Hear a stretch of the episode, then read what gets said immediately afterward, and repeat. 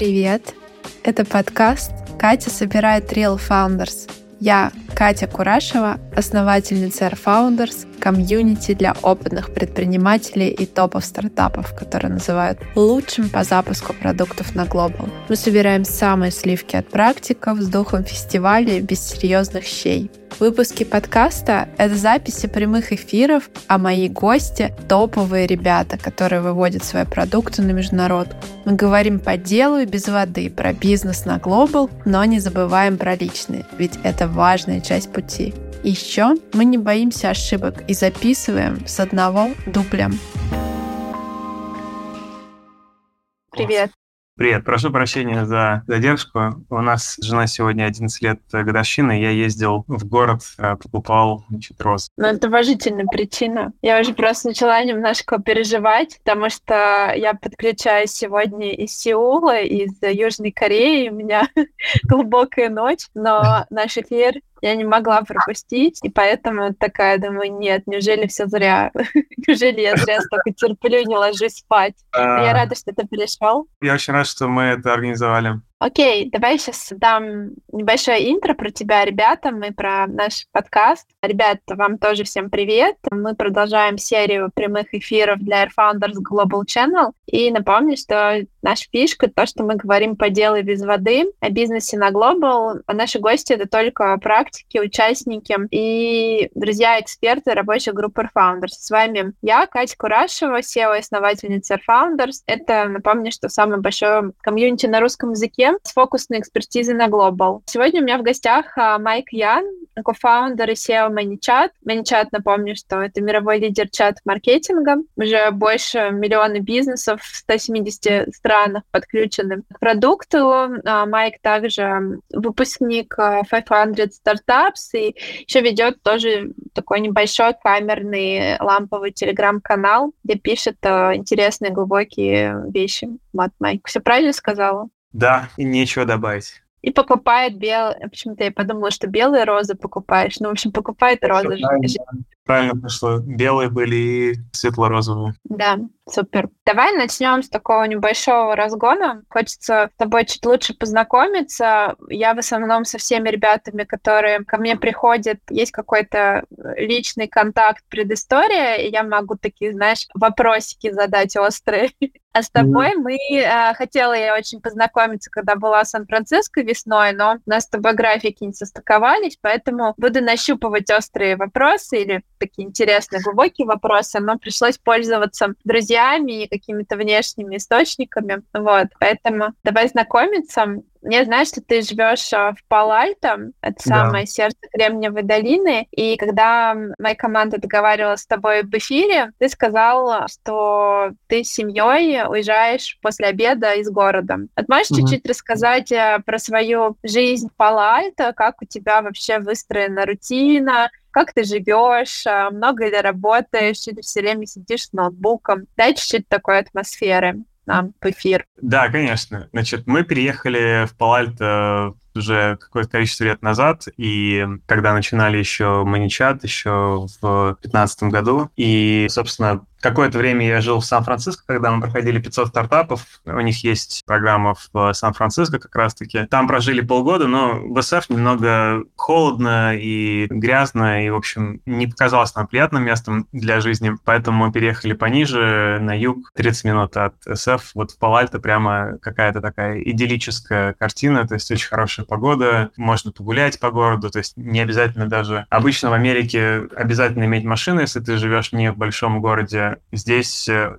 мы живем недалеко от местного, если так можно его назвать, даунтауна, вот, э, и здесь, собственно, можно до всего дойти, очень приятно. По выходным, слушай, ну вот мы сейчас на следующей неделе поедем, мы очень любим хайкинг, мы очень любим ездить в национальные парки, природа здесь просто, ну, такая абсолютно, то есть как человек, который прожил первые, там, 20 плюс лет в Москве, то, конечно, такое количество природы и разной природы, в общем, я влюбился вот в эту историю, поэтому мы часто ездим куда-то, фотографируем иногда звезды и так далее. Вот, это касается, знаешь, такой быта и хобби. А по поводу работы, учитывая, что я нахожусь на западном побережье, то у нас офисы в Нью-Йорке, Барселоне и Ереване. С Ереваном самая большая разница часовых поясов, 11 часов, поэтому я обычно просыпаюсь часов в 5-6 утра, ну и где-то, наверное, с 7 я сейчас... Раньше я мог шести быть на созвонах, но сейчас я все-таки уже так подумерил этот пыл, и э, обычно сейчас звонки начинаются часов в 7 утра, вот, хотя иногда бывает это 6-6.30, но это уже больше редкость. Вот, в плане сколько работы, слушай, сложно сказать предпринимателю отделить вообще рабочее время от нерабочего, то есть ты в каком-то смысле код Шрёдингера, то есть ты все время в состоянии, то есть с одной стороны из-за того, что у нас нет офиса, то есть в Калифорнии у нас человека 4, но мы все, ну, мы не ходим здесь в офис, потому что все мы в разных местах Калифорнии живем. Кто-то в LA, кто-то пара человек в Палальте, значит, и так далее. И поэтому есть определенная гибкость, то есть можно там, не знаю, сходить пообедать, но потом там вечером будут созвоны там, или переписка с людьми, которые просыпаются в Ереване или в Барселоне или в Лондоне общение а, в Палальто? Не знаю, может быть, какой-то ближний, дальний? Как ты, связаны ли твои, не знаю, близкие люди, друзья с а, миром стартапов а, и IT, или это... В долине, мне кажется, нету тут такой моно монодискурс, все говорят про тег, поэтому так или иначе ты как-то либо ты напрямую занимаешься теком, либо ты обслуживаешь людей, которые занимаются теком, то есть в этом плане, да, все так или иначе, в общем, связаны с технологиями. Тим Феррис, кажется, одна из причин, почему он уехал из Калифорнии, переехал. Он сказал, что ему просто надоело, что все говорят только про технологии, что нет ни о чем другом поговорить. Вот он решил этот вопрос тем, что просто уехал и попал в другую среду. Слушай, ну это абсолютно правда, на самом деле. Мне кажется, Калифорния, ну, в частности, Сан-Фран, темы хороши, что если тебе нужно сфокусироваться на айтишке, там, на бизнесе в этой области, то тебя там мало что отвлекает, потому что, ну, полное ощущение, что все ребята дико заряжены и действительно говорят э, очень похожие такие, ну, я бы не сказала, что по шаблону разговоры, но в целом как бы есть определенный конструктор тем, который так или иначе в рамках похожих тусовок повторяется. В этом плане я абсолютно согласна с Тимом Феррисом, но этим и прекрасен Сан-Франциско, потому что для людей, у которых амбиции и большой фокус на работе, это такая очень поддерживающая среда. Ну, как и поддерживающая правда, так и раскачивающая, потому что большой какой-то такой внутренний competition там есть. Да, да, соглашусь с тобой. Я хочу тебя спросить, вот, эм, знаешь, с тобой такая интересная штука. Тебя все знают, на самом деле, вот правда, у тебя классный личный бренд, но кажется, что ты его специально никак не развиваешь, потому что, не знаю, интервью твое последнее было а, в 21 году, у нас, можно сказать, ну, я не уверена на сто процентов, может, у нас сейчас одно из немногих с тобой такой подкаст, но, в общем, такой апдейт. Кажется, что ты не очень публичный, там, не знаю, Инстаграм, LinkedIn, LinkedIn. В общем, кажется, что ты не супер активно это ведешь, но каким-то образом, вот реально там скажешь Майк Ян, ну все тебя знают, да, то есть стартапов успешных, ну как бы не, не сказала, что много, но они есть, но вот твое имя на слуху. Скажи, как ты считаешь, чем это связано и как это получилось, и ты можешь какой-то предыдущий багаж? Слушай, я не скажу, я действительно как-то специально этим не занимаюсь. Интервью как бы текстовые действительно давно не выходили, но периодически какие-то происходят э, вот подкасты, записи, где-то какие-то побольше каналов, где-то поменьше. Мне просто интересно с людьми делиться какими-то опытами, и,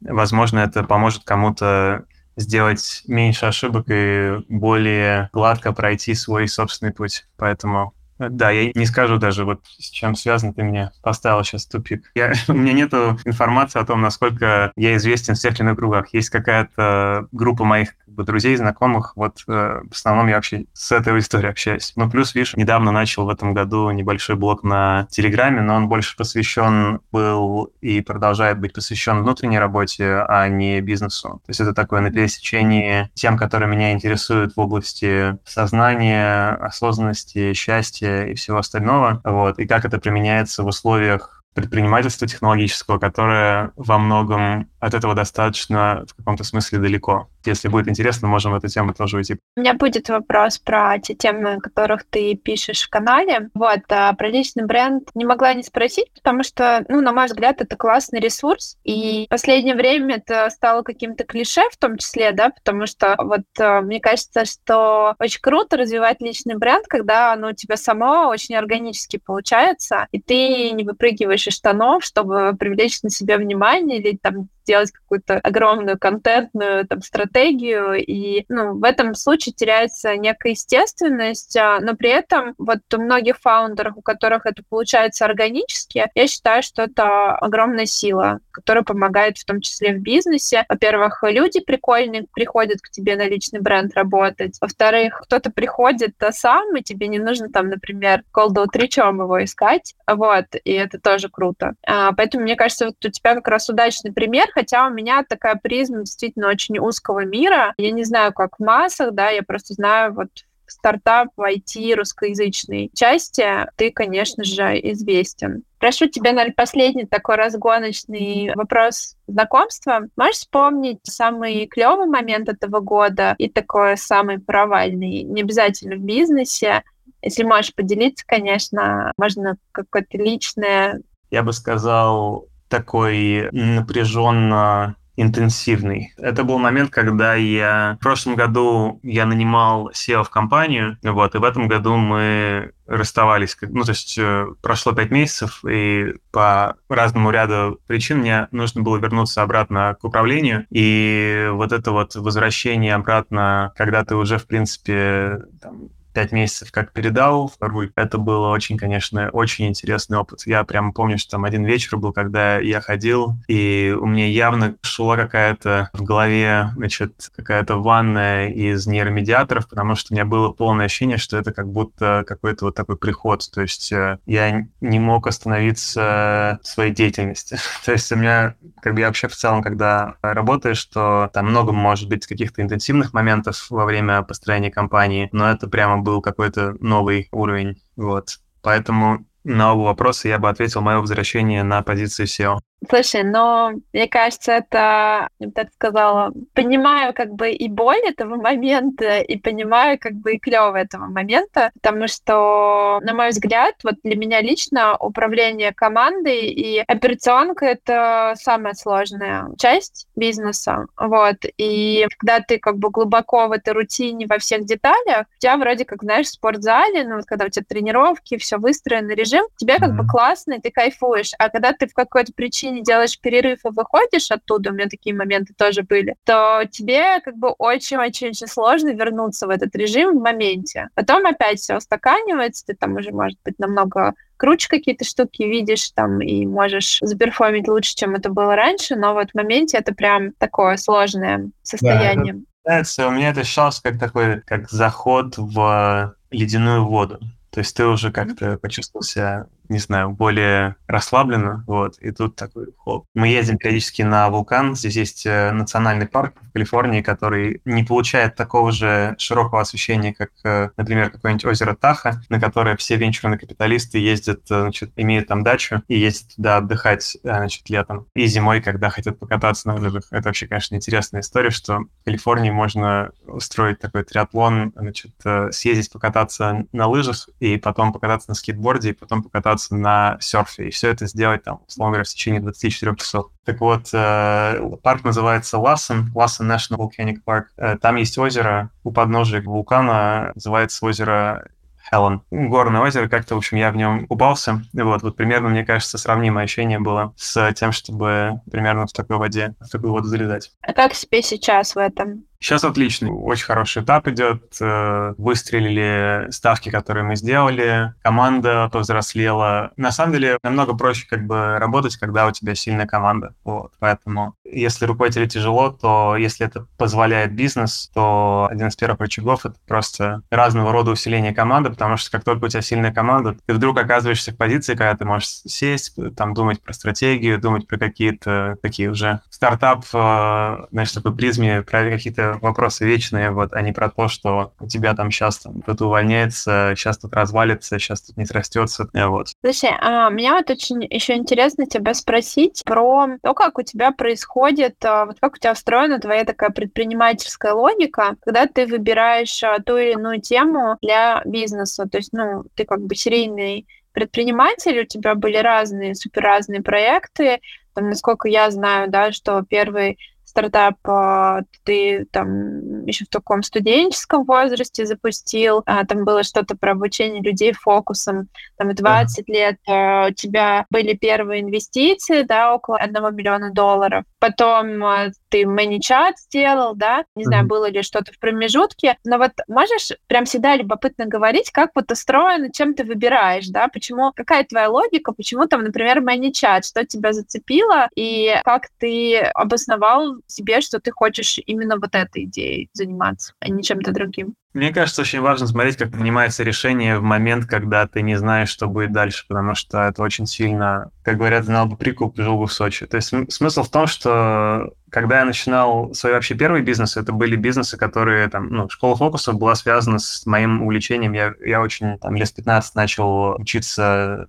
там разного рода, значит, этим перформансом, и это выросло из этого, потому что я понял то, что я не могу масштабировать свое собственное время, поэтому через обучение можно было масштабировать. Вот. Э, там следующим проектом это был вопрос того, что просто была возможность, то есть это была такая достаточно оппортунистическая как бы история. С маничатом тоже была достаточно оппортунистическая история в плане чего? В плане того, что в этот момент э, я выходил из компании, которая, ну, то есть вот из предыдущего проекта, который там не полетел в венчурном плане, и я начинал строить семью, и вообще там идея была изначально просто сделать lifestyle бизнес, запустить, э, тогда не было каналов на Телеграме, был только ботовский API, и я хотел сделать свою собственную просто такой newsletter в Телеграме. Вот когда я начал его делать технически, то я вдруг понял то, что э, newsletter никому не нужен, потому что всем нужна будет э, платформа для того, чтобы делать рассылку в Телеграме. Вот повторюсь, каналов тогда не было, каналы появились через несколько месяцев после этого. Но этих несколько месяцев нам хватило для того, чтобы понять, что на самом деле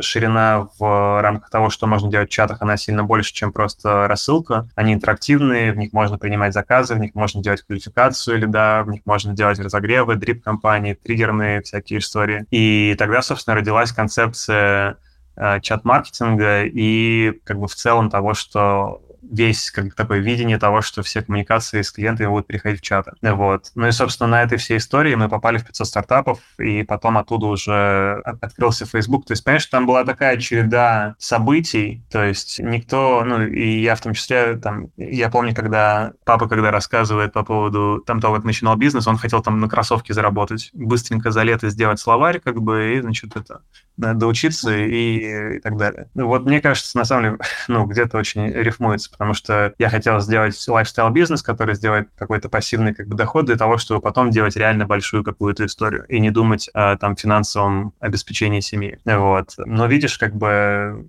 эта штука сдвинулась потом в платформу, потом открылась еще одна платформа, потом еще что-то. И, в общем, одно за другое, оно как-то вот вылилось в то, что у нас сейчас там три офиса, сотни тысяч бизнесов и все остальное. Можно ли сказать, что твоя, так скажем, предпринимательская удовлетворенность, она в правильном направлении движется с ManyChat? Надо... Давай я интерпретирую слово предпринимательская удовлетворенность как хочу, и в таком случае скажем, да. что да.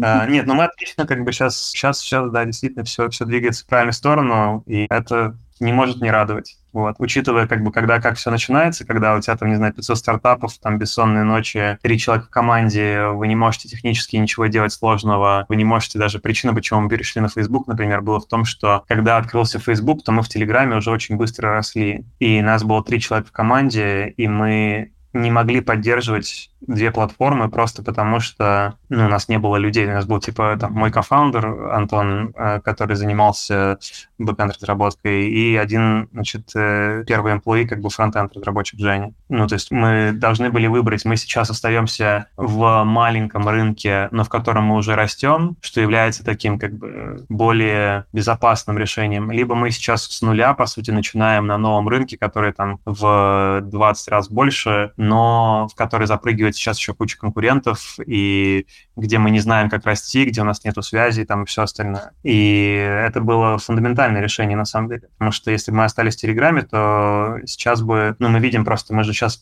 сделали заново интеграцию с Телеграмом, и мы видим, как бы, как он растет уже там спустя там 5-6 лет, и как растет там, опять же, мета, канал, который принадлежит мете, там, Facebook, э, WhatsApp, Instagram. Много, очень много рисков было, и много очень... С одной стороны, как бы это где-то удача, где-то это просто какая-то интуиция, где-то навык. Если бы мне сейчас сказали повторить как бы с нуля, то я бы маничат э, еще на том этапе, на этапе 2015 года я бы не стал делать. Потому что я бы не смог предсказать все то количество событий, которое должно было произойти для того, чтобы мы оказались здесь, где мы сейчас есть. Потому что как-то плохо, что мне не нравится, а потому что я бы не увидел там э, точнее, даже я бы подумал, что это очень рискованно. Потому что Telegram, если бы я сейчас оценивал рынок, я бы сказал, ну зачем нам делать рассылку в Телеграме, если им пользуется 70 миллионов человек, там вообще рынка нет, понимаешь? Mm-hmm. То есть я бы как бы вообще какой смысл там что-либо начинать делать? Вот здесь точно не будет как бы компании даже, которые там, не знаю, 50 миллионов долларов будет стоить. Вот. Но хочется сказать, что ты же вместе с ManyChat тоже рос как предприниматель, э, ну, скорее всего, я так могу предположить. И, скорее всего, в той точке, то есть вот тот путь, который ты выбрал, он же тебя тоже привел к определенному какому-то складу мышления,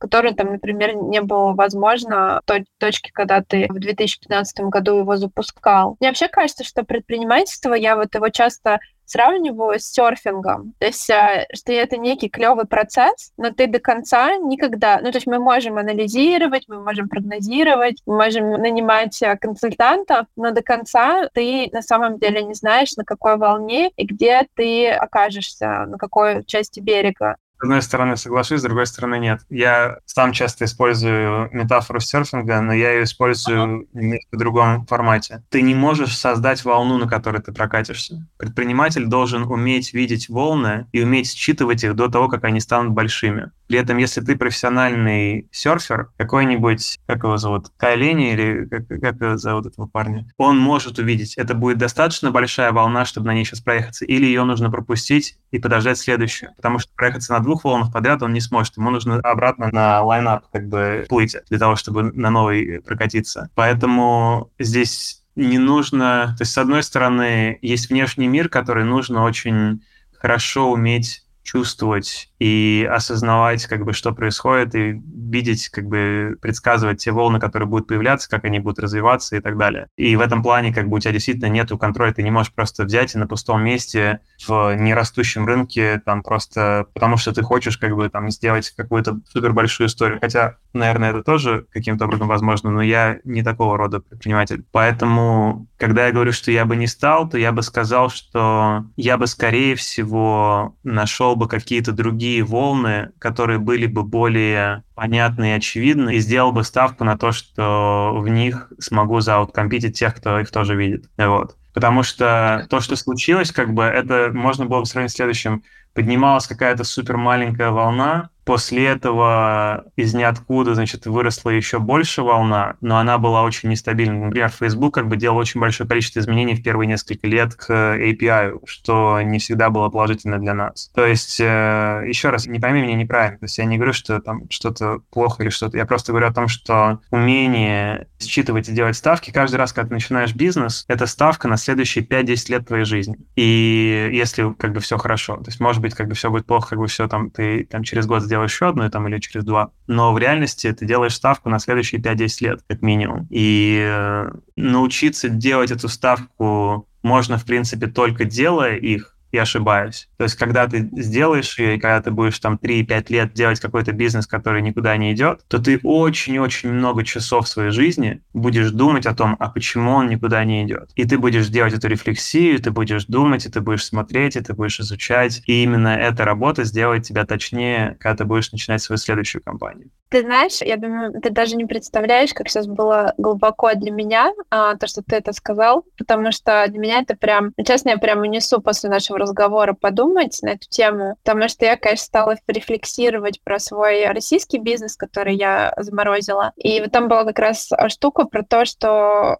я поставила ребят, кто знает, кто не знает, я занималась людьми старшего возраста и хотела делать в России Silvertech. И там, в общем, суть в том, что я слишком рано на этот рынок зашла в России и типа и думала, что я, ну, как бы смогу его раскачать. Он не раскачивался. То есть эм, мы очень быстро его собрали, да, из того, что можно было, да, по сути, все деньги, которые там тогда были, да, они были наши, но он был настолько микроскопический, что, ну, как бы, по сути, если бы анализировать это на берегу, было бы понятно. И ну, я потратила как раз пять с половиной лет жизни, хотя там очень много ценного и классного, но я к тому, что спасибо, я, честно говоря, не смотрела на это в этом ключе, потому что у меня как раз было всегда ощущение, блин, мы же все делали правильно, почему это не стрельнуло вот ну, настолько, насколько могло. Хорошо, да. я хочу воспользоваться случаем и узнать твое мнение про 500 стартапов, потому что ребята в моем комьюнити очень часто вообще задают вопрос, про эту программу. Вот, я знаю, что многие туда пошли, идут или собираются пойти. Есть какие-то очевидные бенефиты этой истории, но вот хочется тебя спросить про неочевидные. То есть вот ты туда пошел, что это тебе дало? Может быть, дало что-то, что ты даже сам не ожидал? Рекомендуешь ли ты идти на эту программу и кому рекомендуешь идти? Если как бы человек начинает э, бизнес и не совсем понимает ответ на вопрос, нужно ему идти в акселератор или не нужно, то, скорее всего, ответ, что нужно, потому что только пройдя его, как бы ты сможешь уже, у тебя будет достаточно понимания, чтобы в следующий раз оценить э, эту историю. Акселератор дает много всего. Он, во-первых, дает тебе там пассивные какие-то деньги, во-вторых, он дает тебе определенное комьюнити менторов, связи и так далее. Я до сих пор пользуюсь, на самом деле, там периодически связями э, ну, конкретно у нас был парень, э, значит, Марвин Ляо, который вел наш, наш бэч. Э, он сейчас в другом фонде находится. У нас с ним остался теплый контакт. Вот буквально с ним недавно переписывались по имейлу. Я его просил там сделать какой-то introduction, или он мне подписывал, э, значит, документы на визу американскую. Ну, то есть есть плюсы в том, чтобы, если у тебя нету нетворка, если у тебя там нету понимания рынка и всего остального, в том, чтобы сходить в акселератор. Вот. Я бы, конечно, шел бы в 500 или YC, вот, в IC сейчас конкурс как-то, мне кажется, там стал сильно я не знаю, насколько он усложнился, не смотрел данные. Вот. Там явно нужно будет получить какое-то количество рекомендаций от выпускников, но сейчас, благо, как бы выпускников как бы и 500, и YC русскоговорящих стало сильно больше. Ну вот, поэтому по идее, через одно, через два знакомства, по идее, это не должно быть такой слишком сильной проблемой. Поэтому я сто процентов э, советую всем, кому нужны пассивные деньги, менторство и нетворк в целом, если у вас это все это уже есть, или вы знаете, как делать и без этого, то отлично можно... Скорее всего, вы тогда не зададите вопрос, нужен ли вам акселератор. Вы так все понимаете. Скажи, а как а, в мини-чате выстраивались продажи? Когда вы только начинали. Вот а, мы в нашем канале много пишем про B2B продажи и вообще эта тема ну, для, для той части SaaS, которая нас а, читает, это как бы cold outreach, партнерские продажи, вот всякие да. вариации на эту тему. Супер. Да. А вот можешь своим опытом поделиться? У нас никогда не было ну, прямых продаж, помимо каких-то экспериментов, там, особенно если говорить про первые годы и про наш изначальный рост и так далее, мы являемся действительно таким более вот этим примером, когда ты делаешь продукт и ты его сеешь в правильной аудитории, и потом он вдруг начинает расти, вот, э, вот ближе к этому. То есть мы зашли, когда мы делали уже для Фейсбука, то мы сделали публикацию на Product Hunt, попали на второе место за этот день, на самом деле по количеству лайков на первое, но в тот же самый день э, выпускался продукт самого Product Hunt, они запускали какого-то своего бота, и несмотря на то, что у них было меньше лайков, они все равно были на первом месте. Мне кажется, что там какое-то какие-то серые делишки. Вот. В общем, мы были на втором, и к нам пришло несколько тысяч регистраций, они почти все отвалились, но какие-то люди остались, и про нас узнало маркетинговое сообщество, вот, которое всегда очень ищет новые инструменты, чтобы быть лучше, чем э, конкуренты. И в течение вот с того момента нас потихоньку все больше и больше начинали юзать маркетологи, вот, э, и все это кульминировало тем, что в какой-то момент через где-то 8 месяцев э, про нас очень-очень много говорили на на одной из самых больших конференций по маркетингу в Северной Америке. Нас пригласили туда. Просто, значит, приезжайте, посмотрите. Вот, а мы такие, типа, что мы будем вообще куда-то ехать? Мы продуктом занимаемся, это все отвлечение, все эти конференции, весь нетворкинг, как бы мы надо... Ну, там, я сидел, там, дизайны какие-то, интерфейс рисовал, думал над новыми фичами. Значит, они на какую-то конференцию зовут, они говорят, нет, слушайте, приезжайте, там мы реально про вас что-то будем рассказывать. Я такой, ну ладно, хорошо, пообщаемся с рынком. Мы приезжаем, и нас там с главной сцены там семь раз упоминают, при том, что мы никакие не спонсоры, в команде реально там пять человек, ну, у нас нет ни денег, то есть, э, в общем. И вот это вот является, мне кажется, примером попадания в резонанс. То есть, э, там, удача, интуиция, можно как угодно. Мне кажется, это не так важно, просто вот эффект выглядит следующим образом. Ты делаешь какую-то штуку, которая какой-то аудитории настолько сильно нравится, что она просто начинает про нее рассказывать всем. И Марк Андрисен про это писал, про вообще концепцию продукт market fit, когда еще, собственно, такого термина даже не было, он, собственно, его изобрел, и он сказал, что вот когда он случается, то это невозможно ни с чем спутать. Потому что продукт market fit — это когда у вас выхватывают продукт с руками, значит, э, выхватывают из рук, иногда вместе с руками. Сами и все делают. У вас как бы не хватает возможности просто угнаться за спросом. И вот, вот это вот является, ну, вот у Notion там был как бы, да, какой-то подобный эффект. Как бы иногда компании ну, могут какое-то время, количество лет существовать, и этого не происходит, и потом подходит правильный тайминг, когда рынку это надо, и они начинают смотреть э, по сторонам, и вдруг видят, а, эта компания уже делает это, там, не знаю, там, три года. Вот, и у них вдруг начинается там супервес. Как Zoom, например, да. Ну, мне кажется, Zoom во время пандемии вдруг всем стал нужен. Я думаю, что они росли очень хорошо и до этого, просто это было на меньшем скейле, и ну да, да, да, то есть мы когда говорили с Мишей Таковининым по этому поводу, который основатель AMA CRM, он говорит, значит, все, что ты можешь сделать в таком SMB, это построить корабль, правильный, поставить его в нужное место, и дальше как бы вот ветер в какой-то момент должен подуть в твои паруса.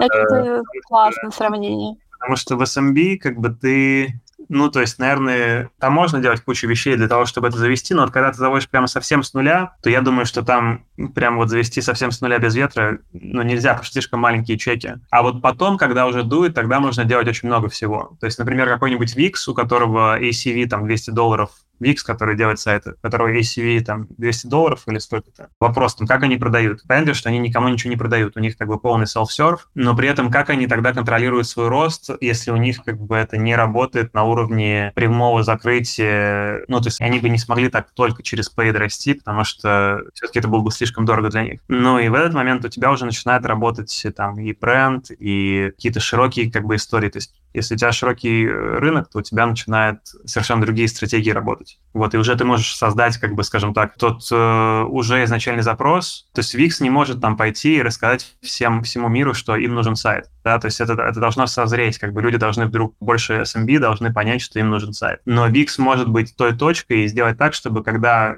все понимают, что им нужен сайт, у всех уже в голове отложилось то, что вот это вот нужно решать с помощью Викса и направить вот этот поток в нужную сторону. Я с тобой полностью согласна про вот это вот а, попадание про вот этот market fit и вообще на самом деле мне кажется, ну можно как бы идти системно и достаточно тяжело, а там к своей цели точно можно прийти. То есть я знаю ребят, которые просто вот кубик за кубиком строят, строят, строят, строят, строят, строят, и в один момент, а, ну в моем окружении точно такие примеры есть, в один момент у них как бы складывается а, башня. Но вот как по мне, то, что ты говоришь, это вот самая крутая такая лично для меня предпринимательская история, когда ты вдруг вот так вот, знаешь, как опять-таки, ну, вот это сравнение, может быть, банальное с волной, да, ты прям вырастаешь, когда ты попадаешь, тебе все начинает помогать. Ну, это очень круто. Но есть а, системные вещи, которые могут создать, на самом деле, такой эффект. И, на мой взгляд, это штука про выстраивание комьюнити вокруг продукта. И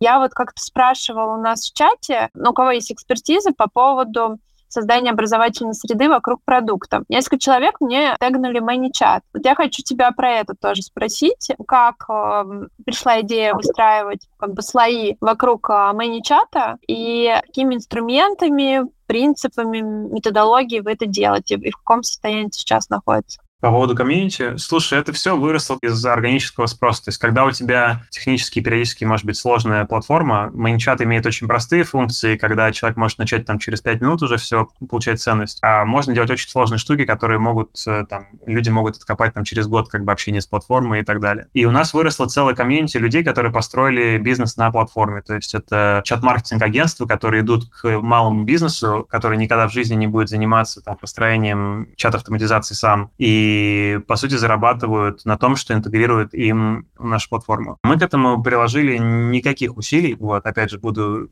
прямо говорить. То есть оно просто случилось, а дальше ты уже как бы вокруг этого начинаешь строить, ты видишь то, что оно тянет, и такой, окей, как мы можем сделать из этого какой-то более вменяемый процесс, как мы можем сделать сертификацию, как мы можем сделать э, нормальную воронку и так далее. Но должно сначала начать тянуть. То есть, мне кажется, ключевая как бы история — это не начинать делать что-то раньше, чем оно действительно как бы вот ты чувствуешь, что что-то вот как бы тут есть. Потому что часто предприниматели ну, находятся немножко как бы в другой позиции. У всех достигательский mindset, все готовы проламывать э, стены, э, значит, лбом. И э, если что-то не получается, то, значит, вот нужно надавить еще сильнее. Ну, иногда это работает, это тоже навык, которым нужно уметь пользоваться. Но еще нужно уметь слушать, что на самом деле как бы вот с, скажем так, с рынком, с реальностью вообще в целом нужно уметь танцевать, вот, а не заламывать ей руки. Куда сейчас все движется? Как сейчас вот, как бы, сейчас где фокус находится? Где находятся какие-то вещи, которые можно использовать как трамплин, если их достроить, если их э, оптимизировать, то привести к чему-то большему.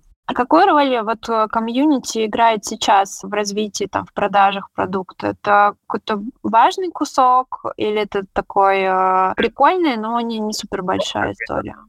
Большая часть нашего роста идет из совмещения там обучения людей. Мы там делаем ивенты, да, мы сейчас сделали огромный ивент э, буквально несколько недель назад был наш годовой саммит, э, продали на него больше 9 тысяч билетов вот, на виртуальный ивент. Пришло на него там больше 6 тысяч человек. Вот, э, и при том, что им приходить не надо было. То есть у них все, кто купил билет, все получали доступ к видео на полгода. Вот, они могли посмотреть это когда угодно. Они все там, пришли в первые два дня. Поэтому, ну, мне кажется, играет очень большую роль и мы в него очень активно инвестируем. Мы в первую очередь инвестируем в обучение, в... Как бы сейчас вопрос не в том, чтобы соперничать с кем-то, сейчас вопрос в том, чтобы рынок вообще узнал, что такое возможно, что сама технология как бы работает. А кто у вас отвечает за вот создание комьюнити? У вас продукт отдельный или... Ты что часто, знаешь, запрос, вот как нам сделать комьюнити? Расскажите два прихлопа, три притопа. Вот по мне это должен продукт делать. Я как бы еще расскажу, как бы я бы задался вопросом, а нужно ли вам комьюнити. Есть куча ситуаций, когда комьюнити не нужно.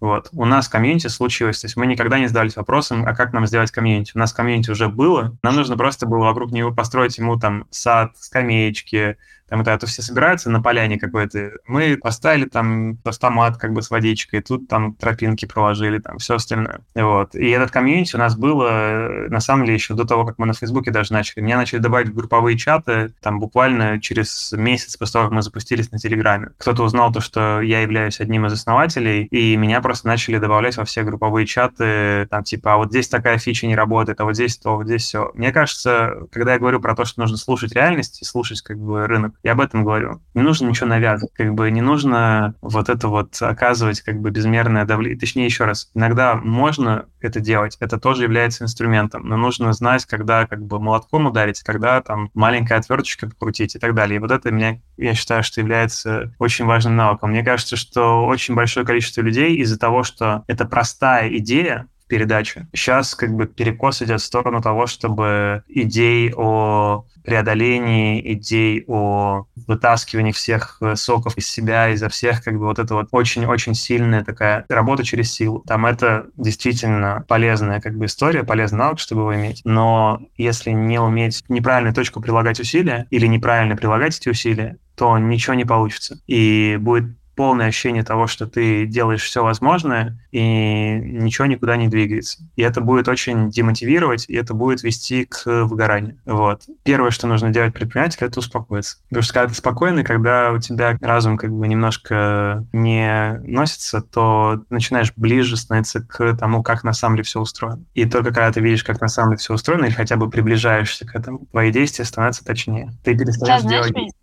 шаги. Ты перестаешь носиться как бы и тратить свою энергию на вещи, которые никогда не сработают. Потому что ты можешь сразу сказать, это никогда не сработает, мы даже не будем это делать. Это один из ключевых навыков. Не сделать что-то, как бы, и так далее. Если ты можешь не делать вещи, которые не сработают, ты будешь успешным. Потому что это значит, что, что ты будешь делать только те вещи, которые ну, будут работать. Еще раз, я не говорю то, что это просто там, я сам делаю кучу-кучу ошибок, как бы, и все эти вещи, которыми я сейчас делюсь, они все основаны на том, что там я делал и буду еще очень много раз делать, как бы очень глупых каких-то идей, как бы все остальное. Просто со временем ты все явно, более явно и явно видишь, насколько много вещей можно не делать. И вот это вот навык фокуса, навык правильной концентрации, не болезненного, спазмированного проламывания, да, а спокойно сесть, понять, как бы, как все устроено, сделать парочку ставок, понимать, что эти ставки не стопроцентно сработают, понять, что это действительно ставка, что у тебя нету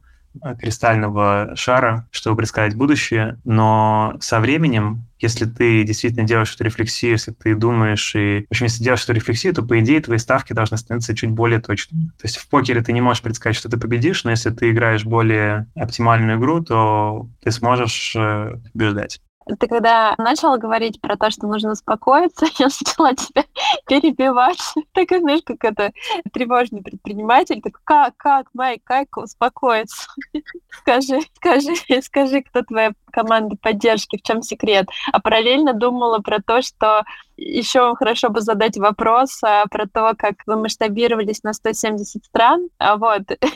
И, и в общем, я, слушай, тебя нашла себя таким типичным 170 стран пришли, потому что в 170 странах используется Instagram, WhatsApp, Facebook Messenger и так далее. Когда ты делаешь продукт для платформы, которая пользуется кучей стран, то всем людям, которые... Все бизнесы, у кого клиенты находятся в этих местах, э, им нужно то, что ты делаешь. Вот. И это не был результат какого-то хитрого маркетинга или чего-то остального. Вот. А по поводу того, как успокаиваться, вот это, мне кажется, очень действительно важный и более такой фундаментальный вопрос. Потому что мне кажется, что в моем опыте все, что делает... То есть у предпринимателя является самый большой рычаг над... Э, у основателя, у генерального директора самый большой рычаг в плане того, чего он может сделать или не сделать для компании. И да, конечно, есть команда, есть как бы все то, что делает команда, но в итоге, если говорить про вот этот вот рычаг управления, то все идет из действий фаундеров, там, CEO и так далее. И эти действия, они идут из твоего из твоей модели, из твоей как бы картины мира, из того, как ты воспринимаешь, что сейчас происходит, и из того, как ты моделируешь, к каким результатам приведут те или иные твои действия. Понимаешь, что я имею в виду? Мы, когда принимаем решение, там, сделать или не сделать тот или иной проект, ту или иную фичу, нанять того или иного человека, мы занимаемся определенным предсказанием того, что вот я сейчас, когда найму этого человека, или я сейчас, когда там выпущу этот продукт, или я сейчас, когда сделаю эту маркетинговую кампанию, что произойдет? И если мы верим в то, что произойдет что-то очень классное, классно и что нам нравится, то мы это делаем. А если мы думаем, что ничего классного не произойдет, то мы этого не делаем. Вот. И то, что отличает, не знаю, успешного или более продвинутого предпринимателя от более начинающего, то, что этот человек лучше чувствует реальность. И он лучше может предсказать последствия своих решений и действий. И, собственно, именно это позволяет ему там, или ей принимать там, более точные решения. Теперь откуда идет это моделирование? Это моделирование идет из картины мира да, из точности этой картины мира и какие в ней есть законы, какая в ней есть динамика и так далее. Поэтому постоянная, скажем так, калибровка этого всего дела, этой картины, это является ключевой историей, потому что если у тебя откалиброванная точная картина, то у тебя более точные действия. Теперь где здесь во всем этом деле спокойствие? Если у тебя неспокойная голова, то ты не можешь нормально воспринять, что происходит на самом деле. Потому что у тебя из твоего беспокойства, из твоего стресса, напряжения, травм, грусти, агрессии, там, тревоги, страхов и всего остального, идет полное искажение того, что, ну, что на самом деле происходит. Потому что попадает тебе, там, не знаю, инвестор не отвечает три дня, ты это синтерпретировал как то, что никому не нужно то, что ты делаешь, и у тебя полностью меняется картинка того, что сейчас происходит. А у другого человека как бы ему не отвечает инвестор три дня, и человек понимает, что это вообще ничего не значит там и так далее. Это сейчас, ну, такой какой-то банальный пример, как бы, но от того, каким образом происходит интерпретация реальности, зависит то, как ты будешь, собственно, действовать. Вот. Поэтому в этом плане э, действительно спокойствие дает ясность, а ясность дает точность. Вот. Как ее делать? Слушай, это самый сложный вопрос, потому что, ну, то есть мне Там это тяжело дается. Когда мы, особенно когда мы начинали, когда еще все совсем как бы на ранней стадии, то, ну, то есть у тебя очень большое количество страха, у тебя очень большое количество, что ничего не получится, что ничего никуда не двигается, что никто не купит, как бы у тебя постоянно вот эти предпринимательские горки, то, что там сегодня ты думаешь, что, что вы захватите мир, завтра ты думаешь, что, что это никому не нужная фигня. Э, я могу объяснить, почему это происходит. Причина в том, что в самом начале нету опоры, как бы нету клиентов, нету вообще ничего, и поэтому это просто мы находимся в сфере идей в этот момент, и в сфере идей она очень такая, как бы она воздушная, как газ, то есть она просто принимает любые абсолютно формы, она абсолютно пластичная. Сегодня мы представили себе такое будущее, там, мы воодушевили, завтра мы представили себе другое будущее, мы расстроились. Когда появляется связка с реальностью, когда, например, там приходит к тебе тысяча клиентов, которые все тебе платят кучу денег, то у тебя уже появляется опора, которая, то есть тебе невозможно, тебе намного сложнее становится придумать реальность и поверить в нее, которой как бы все идет там сильно-сильно хуже. Ты все равно можешь придумать как бы негативный сценарий, но там уже сложно придумать, как там, не знаю, завтра все эти тысячи человек уходят. Или наоборот, как бы ты поговорил там с сотней людей, и тебе все отказали. Теперь тебе намного сложнее придумать и увидеть образ того, как, значит, как все развивается в положительную сторону. Собственно, когда тебя шатает, то есть э, понятные практики, есть медитации, есть э, прогулки. На самом деле это все, это даже не важно, какая практика. Человеку нужно делать одну штуку. Ему нужно просто смотреть на свое состояние. Сидеть и подумать, окей, я когда делаю, там, например, там, если, например, человек находит себя в супер стрессовом состоянии, то, например, там, человек может пойти медитировать. Если у него не получается или ему это не нравится, может пойти прогуляться и посмотреть. Вот я сейчас когда прогулялся, мне стало лучше или нет? Окей, классно, стало. У тебя уже есть какой-то один а, механизм коррекции своего стейта. Дальше ты набираешь через эксперименты для себя лично, потому что для каждого человека это может быть абсолютно разные истории. Какой-то набор своих механизмов корректирующих, которые могут тебя уравновешивать. Для кого-то это прогуляться, для кого-то это потупить в YouTube там пару часов, для кого-то это там заняться спортом, для кого-то это провести время с друзьями там или как угодно. Но вообще смысл в том, что нужно с помощью вот этой рефлексии научиться лучше контролировать свой стейт, потому что решения, принятые из страха, обычно очень неточные. Когда я смотрю как бы на какие-то свои решения, которые принимались больше из страха или из такого тревожного состояния, чаще всего они неточные, они не самые эффективные. Да, так что это длинный такой ответ на твой вопрос, как приводить себя в состояние, экспериментировать с разными инструментами корректировки стейта и смотреть, что для тебя работает, и потом, собственно, чем больше ты будешь на это смотреть, тем больше у тебя там будет знания, и рано или поздно ты узнаешь там 3-5 как бы штук, которые для тебя работают. Потом начнется вопрос их апгрейда, потому что для кого-то, может быть, не знаю, чтобы расслабиться, нужно там, не знаю, пойти и принять какие-нибудь медикаменты там или что-то. Окей, хорошо, это уровень там ноль, там в плане того, что это может быть лучше, чем какой-то другой копинговый механизм, но хуже, чем то, что может быть какой-то более эффективный механизм этого. Начинается такой апгрейд. Переходим от одного, там, не знаю, процессора, знаешь, как от, от одной детали к другой. То есть э, постепенно человек выясняет все более и более эффективные способы, которые приводят его в равновесное состояние. Например, можно в какой-то момент ты найдешь какие-то механизмы, которые там будут тебе давать и ментальное здоровье, и физическое здоровье, и все остальное. Но вполне возможно, что тебе нельзя будет с них начать, потому что просто еще как бы система не находится в том состоянии, когда это может прилипнуть, когда это может стать эффективным способом. Там постоянно идет эволюция, то есть постоянное такое добавление, отсыхание каких-то вещей, привычек и так далее. Это интересно, Давай. я могу дать вещи, которые там для меня лично работают, и какие-то из них я ни у кого не видел, может быть, будет тоже интересно. Вот. Давай, э, очень интересно. Для меня работает, ну, медитация для меня точно работает. Я знаю, что для многих людей как бы это сложно, там кому-то не заходит. Вот для меня работает. Э, для меня работает ведение дневника текстовое и в календаре. То есть я иногда пишу какие-то заметки именно текстом, иногда, ну, не иногда, я все время веду дневник того, что я делаю в течение дня. Это такая постоянная рефлексия. Что сейчас происходило, зачем я это делал, и что я хочу дальше делать с остатком своего дня из мелочей, из каких-то таких вроде маленьких вещей, но тоже интересных. Я, например, сейчас заказал себе наушники AirPods, и на них можно сделать гравировку. Вот. Э, одна из моих любимых э, учителей — это Тит Надхан. Вот он... Тит Надхан?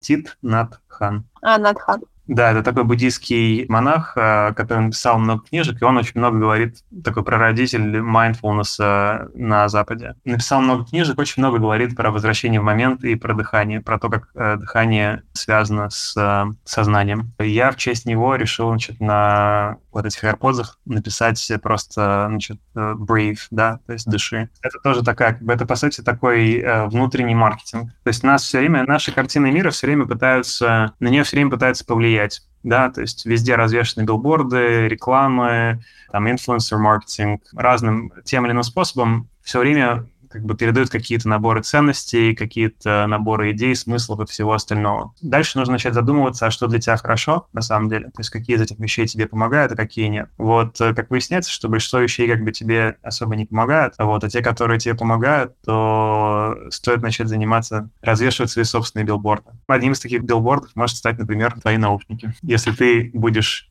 относиться к этому, если у тебя не будет баннерной слепоты, а действительно практика заключается не в том, чтобы на них что-то написать, а практика заключается в том, чтобы дальше, когда ты действительно их берешь, то сделать, взять пару секунд, как бы, и действительно сделать вдох-выдох. Вот. Если так, это происходит очень часто в течение дня, то это разительно меняет твой стейт. Потому что ты не просто помедитировал 20 минут с утра, и через 2 минуты после того, как ты встал, ты оказался в буре эмоций и сообщений и нотификаций, а это то, что начинает выстраивать такие маленькие мостики в течение всего дня, которые помогают тебе вернуться в нужное состояние. Я могу поделиться тоже такой своей находкой, которая позволяет а, стабилизировать а, немножечко такого состояния постоянного движения. Я просто постоянно перемещаюсь и живу в разных странах, и не живу в одной локации, и у меня все вещи в одном чемодане. И я знаю, что для многих людей а, дом — это очень такое стабилизирующее, на самом деле, понятие, которое позволяет... Вот я пришел домой, да, и выдохнул, и сразу вот все как-то начинает успокаиваться находится внутри, а у меня дома сейчас нет. Но я его на самом деле э, чувствую в себе, и я вот когда приезжаю, я сегодня прилетела в Сеул, вот, у меня есть а, набор маленьких вещиц, которые я просто раскладываю, они сразу создают ощущение такого вот якоря, да, как у тебя наушники, на которых написано Breeze. У меня это там кружка из дома, привезенная там Пала Санта, тапочки, любимая футболка старая там, и а, вот какой-то этот набор, они мне сразу, знаешь, в любом гостиничном номере и в любой а, локации дают такое ощущение вот а, корней и устойчивости. Вот, поэтому я с тобой соглашусь, что очень дьявол в деталях, очень а, круто обращать а, внимание на мелочи и оставлять для себя же знаки, ну, такие якорьки, да, которые тебя возвращают к твоим важным там ценностям, ощущениям, штукам, да, которые для тебя важны. Вот как вот ты привел прекрасный совершенно пример с наушниками, гравировкой на них. Да, в состоянии состоянии идут все решения, а из решений идут все результаты. Поэтому я бы дала возможность, если ребята, которые нас слушают в лайве, захотят задать вопрос, мы всегда даем такую возможность. Я думаю, что буквально один, поэтому можно поднять руку и голосом его задать, а я пока, если ты не против, задам вопрос подписчице, которая оставила в комментариях. Он такой чудной немножко, но интересно, как ты на него ответишь. Наш подписчица спрашивает, чем человечество будет заниматься, когда все будет автоматизировано? Как ты считаешь? Э, Счастьем? Играть. Спрашивает девушка. Смыслами. Играть будет со смыслами. Ну, в принципе, там сейчас это уже кто-то делает. Мы сейчас можем идти в метафизику, как бы, но сознание, оно, оно переживает. Вот. И оно будет дальше переживать все, что переживается, ну, как бы само себя. Вот. И просто, когда все будет автоматизировано, то будет... Там сейчас переживается жизни мира в 2023 году как бы с нашим технологическим и там, социальным развитием, потом в какой-то момент будет переживаться другая реальность. На самом деле фундаментально, онтологически она ничем не отличается. Но с человеческой точки зрения это будет очень разное, как бы опыт с точки зрения там, ну, вот этого переживающего сознания не очень разные штуки. У нас есть а, вопрос от слушателей. Антон, я дала тебе возможность говорить. Вот можешь отключить микрофон и задать вопрос Майку. Спасибо, привет, Майк. Привет. Мне вопрос может быть, не для всех интересный, но для меня, на самом деле, очень важный. Я хотел спросить про сообщество, с которым ты сталкиваешься, да, которое ты как-то ощущаешь. Вот насколько оно однородно, насколько оно разнообразно, и больше всего меня интересует, если взять пул людей, которые так или иначе занимаются софтом или сервисами, ну, в общем, каким-то условно программированием, насколько далеко или, наоборот, близко к этим людям, как тебе кажется, люди, которые занимаются производством каких-то физических товаров, какого-то хардвара или чего-то на стыке того и другого если у тебя есть какое-то представление об этом. Насколько это далеко или насколько это близко? Да. По поводу, насколько однородное сообщество, с которым я сталкиваюсь, слушай, я сталкиваюсь с очень широким кругом людей, просто в силу того, в силу какой-то своей, наверное, истории или контекста. Вот. Давай на этом я сейчас как бы поставлю точку на том вопросе. Это ж очень широкий, как бы не, неоднородное сообщество. Вот, несмотря на то, что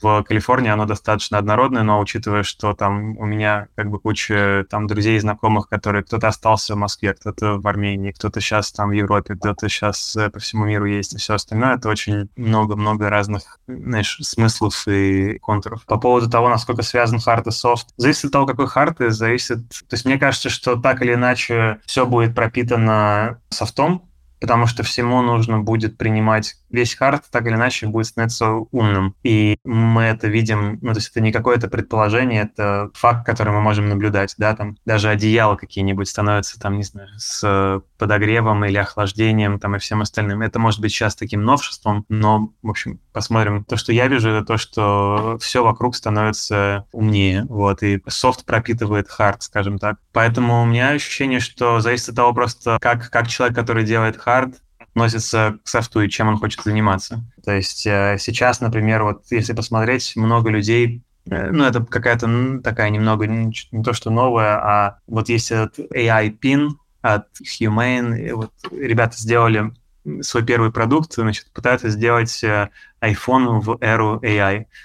Сейчас это все выглядит как немножко такой buzzword, словесный салат, но они общаются там с Джонни Айвом, с Альтманом и, значит, э, пытаются все это дело привести, по сути, достижения технологические, софтовые в физический мир. Поэтому мне кажется, что это две точки зрения, не знаю, индустрии, которые идут э, друг навстречу друг другу, идут уже какое-то время, и в какой-то момент одно от другого будет не отличить, то есть поэтому примерно так. И, понимаешь, я сижу, смотрю на свое кольцо, на одной руке у меня обручальное кольцо, а на другой руке у меня аура, вот. И мне кажется, это о многом говорит. Прикольное, на самом деле, такое сравнение про кольца, аура и обручальная. Хорошо, Майк, спасибо тебе большое. Я, наверное, вместо завершения попрошу тебя дать такой совет на Global. Это абсолютно свободный поток мыслей на тему. А у нас просто сообщество по запуску продуктов на международные рынки. И это ключевая тема канала. И очень интересно вот, задавать такой, с одной стороны, общий а, вопрос, с другой стороны, смотреть, как в разных контекстах на него отвечают мои гости. Вот, поэтому тебе тоже его задам дам один совет, который не является догмой, но кажется, что работает в большинстве случаев. Не начинайте с локального рынка, чтобы заниматься глобалом. Начинайте сразу с глобала. Вот. Это будет страшно, это будет некомфортно. У всех, скорее всего, будет идея в том, что там, ну, у многих, может быть, появится такая идея, которая у меня тоже в какой-то момент была.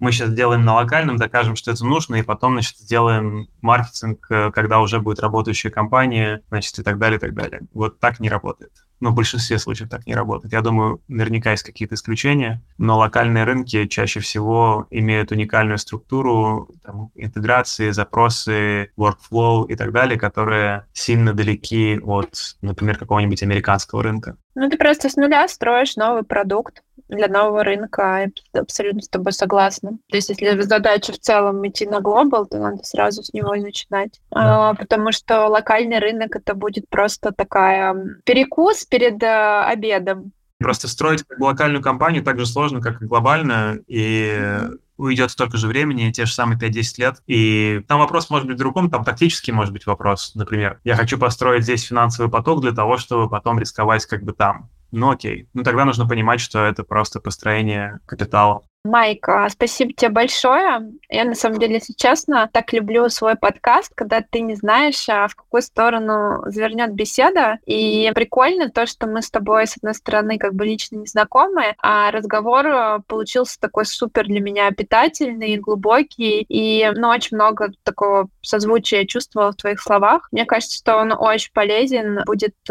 предпринимателям и там ребятам, которые в командах, да, стартапах, потому что мне кажется, что про вот эти внутренние такие процессы, и в том числе, когда мы разбираем историю успеха, по сути, да, разбираем такую внутрянку, как ты это сам ощущаешь, да, как фаундер, и что ты думаешь, оглядываясь назад, мне кажется, это безумно вообще интересно и полезно, и, ну, вызывает, вот мне прям хочется его переслушать, э, потом наш эфир, и подумать, То есть очень много интересных мыслей. Для меня это, наверное, самый кайфовый результат, который можно от такого разговора получить. Вот, спасибо тебе большое, что подключился утром к нам на этот разговор. Мне было очень приятно с тобой сегодня поболтать. Взаимно, да. Было очень приятно пообщаться и поделиться, если это было полезно, то я очень рад. Да, напомню, что у меня в гостях был Майк Ян, кофаундер SEO ManyChat, а вопросы задавала Катя Курашева, основательница AirFounders. А, Майк, желаю тебе хорошего дня, тебе желаю хорошей ночи в Сеуле. Надеюсь, увидимся с тобой вживую в Калифорнии. Да, приезжай, пиши. Всем пока-пока.